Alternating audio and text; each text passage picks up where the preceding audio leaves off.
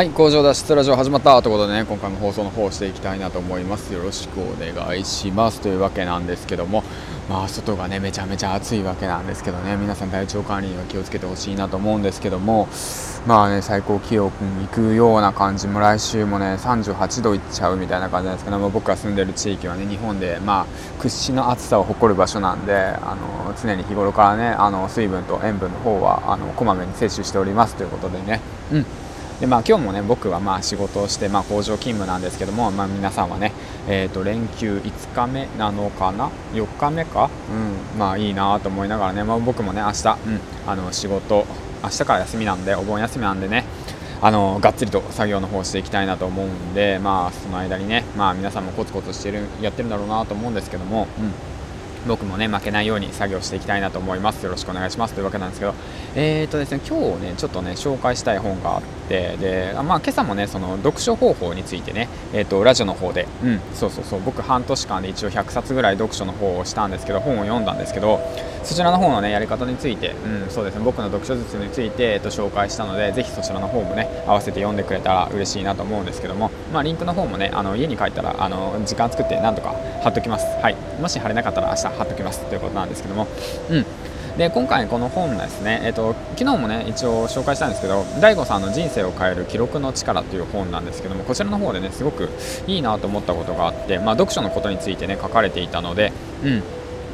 こちらについて、ね、ちょっとシェアしたいなと思いましたということなんですけども、皆さん感情の流動っていう言葉をご存知ですか？ノースイエスタン大学のリサ・フェルドマン・バレット博士が提唱する概念で、一言で言えば自分の感情をどこまで詳しく表現できるかという能力を示すんですけども、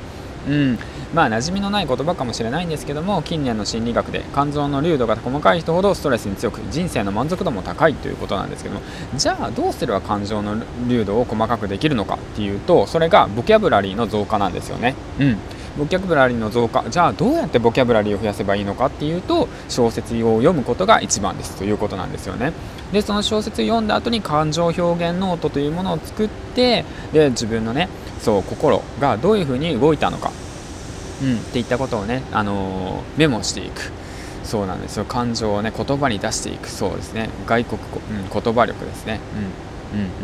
そういったものをねすることによって、なんていうんですかね、ストレスが溜まりにくいその体質になるということなんですよね。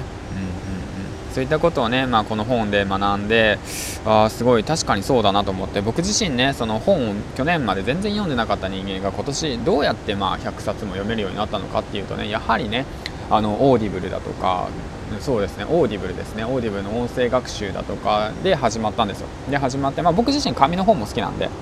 紙の方もね、購入したりとかして読んでるわけなんですけども、やはりね最初から紙で入るっていうのはね、なんて言うんだろうな、ちょっとハードルが高いんですよね。僕もそうでした。だからそんな時にねどうすればいいかっていうと、まあ、オーディブルの方をね、やって、でそこからね、本のある生活っていうことでね、だいぶ慣れてきたわけなんですけども、だからもしねその本を読む習慣がないって方はね、ぜひぜひオーディブルの方から、リンク貼っとくので、そちらの方からね試してやってみてはいかがでしょうかということでね、今回はね記録の力の方から、僕がねちょっと、そういえばそうだなと思ったことですね、ついての話してたことと、あとは、オーディブルおすすめですよということをお話ししましたということで、最後にね、池原大学で学んだことについて少しね感想の方を述べていきたいなと思うんですけども、やはりね工場勤務で働いてるとね、なかなかそういった情報は得られないというわけなんですけど、まあ、IT の情報だとかね、まあ GAFA だとかもうわけが分かんなかったしね、最近テスロが日本を抜いただとかも、ね、知らなかったしね、だから世の中の流れっていうものをね、今の時代はねやはりそういってね学べるってこと、どこでも学べるってことをね池原さんから教わっておりますということでね、はい、ということで今日もね、あと4時間頑張っていきましょうということでね、あと4時間終われば、僕もお休み入れるということなんで、その休みを使ってねしっかりと学習して、しっかりとアウトプットして、しっかりと、コンテンツを作っていきたいなと思います。よろしくお願いしますということで、最後までご視聴ありがとうございました。銀ちゃんでした。バイバイ。